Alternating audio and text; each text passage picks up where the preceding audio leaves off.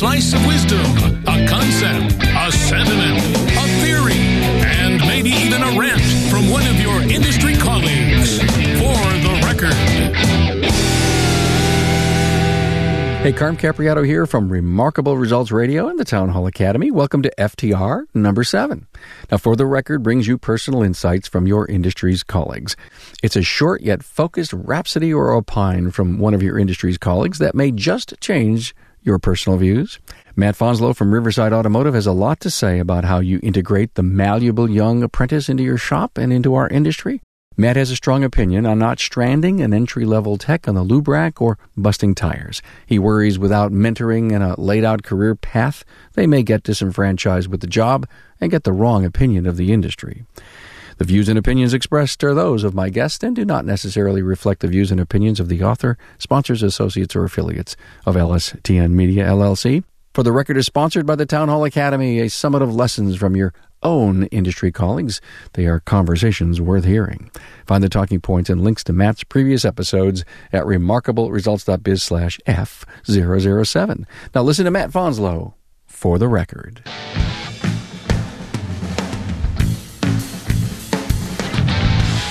Hi, this is Matt Fanslow with Riverside Automotive.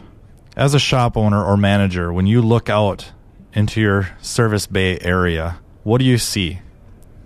And I don't mean technicians working on cars or all the bays are full and hustle and bustle. Where's your apprentice tech? What is he doing?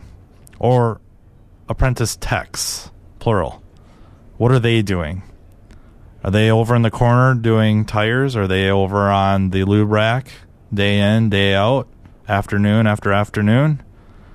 If this is the case, I might argue that your model is broken. I understand the need for low cost labor doing some of these tasks that we deem menial. But if you're thinking about the future, that apprentice tech hopefully it will someday become your A tech. And the fact that they may or may not be stranded on the lube rack or doing tires, these menial tasks, and not shadowing your current A techs is hindering the process of them rising through the ranks from C tech to B tech to A tech. And I'm using air quotes when I'm saying these things.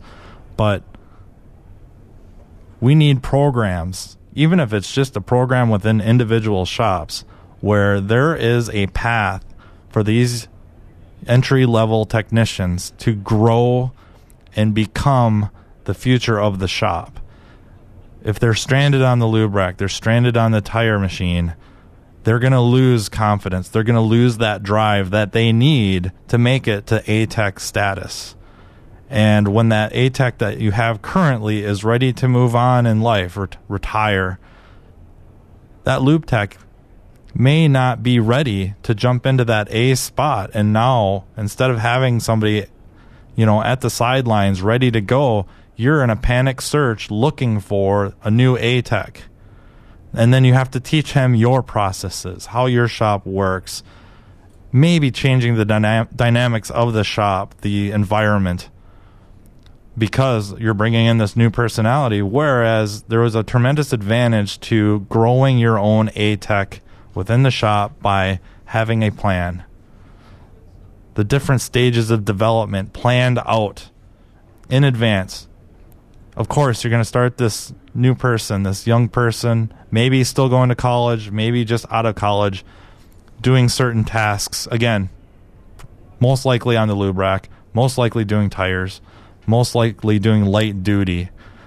And then having a path set ahead that they're showing good attitude, right? You, have got this personality, you've got this uh, individual that shows up on time. He or she comes ready to work even in a short amount of time, a couple months working for you, you see this, this passion, this dedication, this commitment to becoming a better tech. You need to ride that wave by allowing your other technicians to mentor them.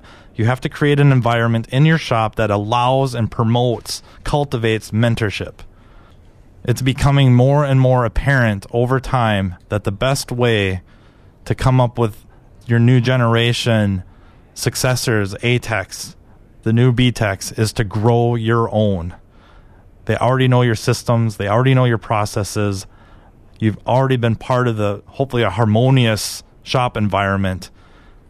They're ready to go, and now you can bring in another new crop to show your way, and they're young, malleable. I, I can't stress enough malleable.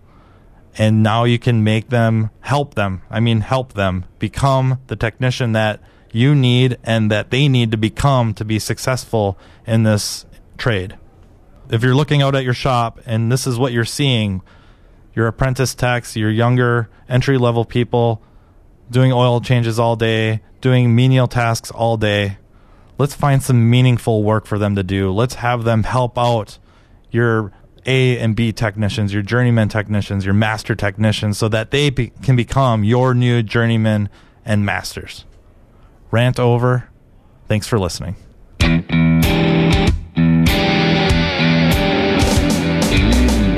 For listening to For the Record from Remarkable Results Radio. Subscribe to the show on your favorite podcast listening app.